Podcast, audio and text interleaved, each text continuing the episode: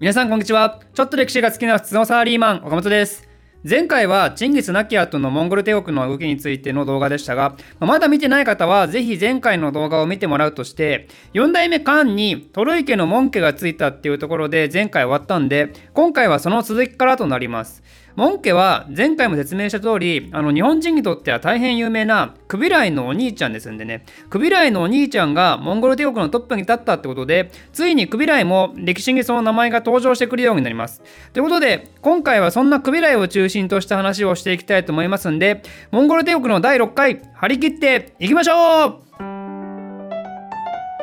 えー、まず門家はですねカンになるや否や広大な帝国を4つに分けて盟友のバトゥーとあと自分の3人の兄弟たちに投資させたわけなんですがじゃあクビライは果たしてどこに着任したのかっていうとこれはモンゴル帝国の東部もともとの金とか成果とかがあった中国世界に近いエリアを担当します。クビライといえば中華王朝の元の創始者として有名ですけどね。クビライは最初から中国とは縁があったってことになりますね。どうしてクビライがそこに選ばれたのかっていうのは、まあ、はっきりとした記録はないんですけど、まあ、でもやっぱり選ばれるだけの背景はしっかりとあってそれはその東方に地盤を持っている人たちとの強いコネクションがあったっていうこと。モンゴル帝国っていうのは以前の動画でも言ったかもですけど決して生粋のモンゴル人たちだけによって統治された国ではないんですね、まあ、これだけ領土が広いんで当たり前といえば当たり前ですけどでじゃあその東方においてどんな人たちが中国経営を任せられてきたかっていうとこれはチンギスの時代からジャラエル族のムカリ国王家っていうのがいたわけですよ。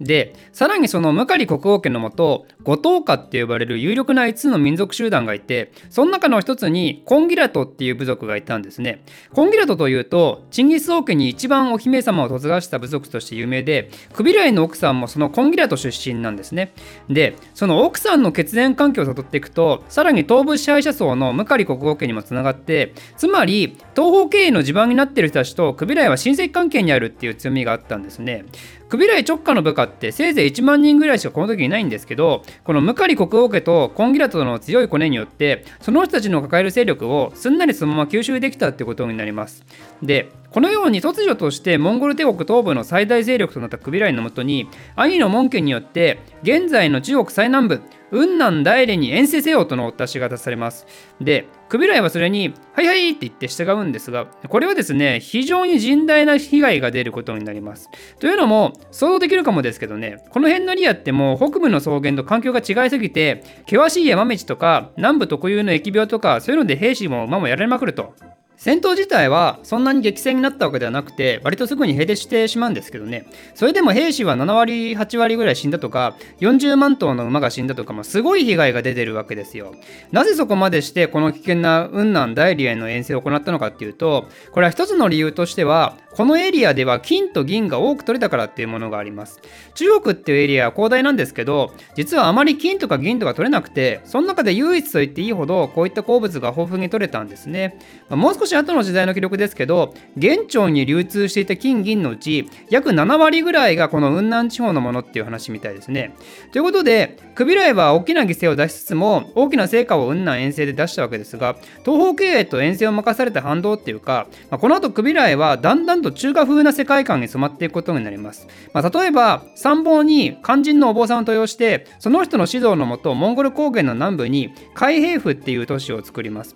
これは正方形で二重の壁があって、その中に都市と宮殿があるっていう、まあ、まさに準中国風な都市が突如として草原世界に登場することになったわけですが、この開閉風を建造し始めた頃から、なんかクビライは門家と仲が悪くなってくるんですね。その理由は定かではないですけど、クビライの成功に門家が嫉妬したとか、遊牧民の気持ちが強い門家が中国文化に傾倒するクビライに愛想を尽かしたとか、まあいろいろ言われてはいますが、でも一つの重要な要素としては、南宋攻略に対する意見の違いっていうのがあります。この時の中華王朝は南宋ですよね。金にいじめられて南に逃げて、それで本気で反抗する気力もない、まあ、どうも情けないイメージの強い王朝ですが、でもモンゴルからすると、金も殺して、大理国も殺して、その中別に南宋だけ生かすす意味はないですからね。だから門家からしたら、さっさと南宋を殺してこいと思ってるんですけど、クビライは動かないわけですよ。動かず、肝心と一緒に中華風の都市を作ってうわうわしてるわけなんで、まあこれは門家もイライラしますわねと。でもクビライも別に遊んでいたわけじゃなくて、しっかりとした理由があったんですよ。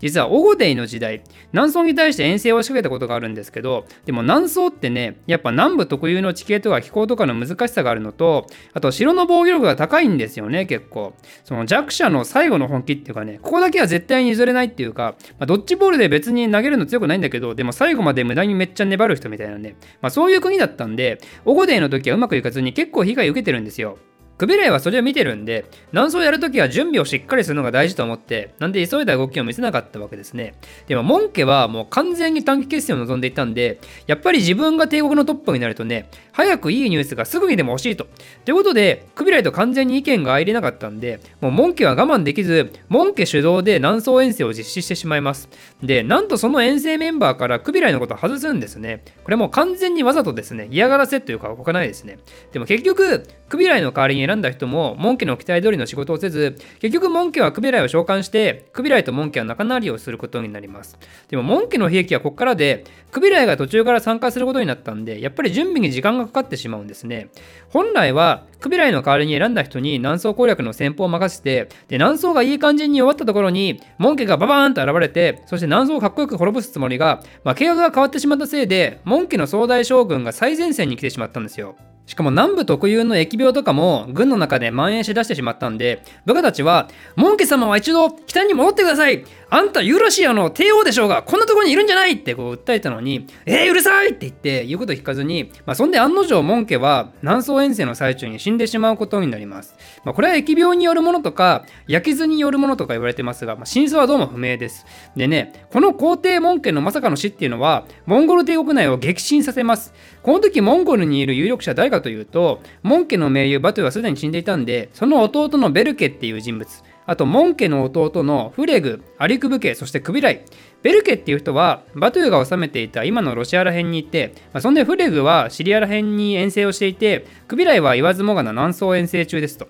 残るアリクブ家だけが唯一モンゴルの首都カラコロムにいたんですけど、大カーンのモン家が死んだことで、この人たちが揺れに揺れるわけですよ。次の会員になるためには、果たしてどこにいて何をしないといけないのかと。これはね、例えるなら本能寺の変で信長が死んだ後の信長の重鎮たちの心情に似てると思いますね。でシンプルに考えたら、会員になるためにはクリル隊を開かないといけなくて、そんでそのクリル隊は正当性を確保するためにはモンゴル高原でやるのが一番なわけですよ。この時代で言えば、首都のカラコルムでやるのが一番ですよね。なんで、アリクブ家がめちゃくちゃ有利なわけですよ。でもフリグとクビラエも明らかに定位を狙ってるんですね、この時。だから今から急いでカラコルム戻ったって、もやアリクブ家の動きには対抗できそうもなくて、じゃあどうしたかっていうと、まずクビラエの方から説明すると、クビラエは急いで戻ることせず、逆に南宋攻撃を継続するんですね。なぜなら、それこそが門家の意思だったからだと。門家が亡くなった後、我らがやらねばならないのは門家の意思を継ぐことだろうと。というある意味感情に訴える活動をしながらですね、クビラエは東部の地盤勢力を中心に自分の仲間を増やしていきます。やっぱり急いで単独モンゴルに帰ったところで、モンゴルの中心勢力はアリクブ家についてしまってるんで、クビライは孤立してしまう危険性があったわけですね。なんでクビライは慌てずどっしりと構えて、アリクブ家に対抗できる力を蓄えたと。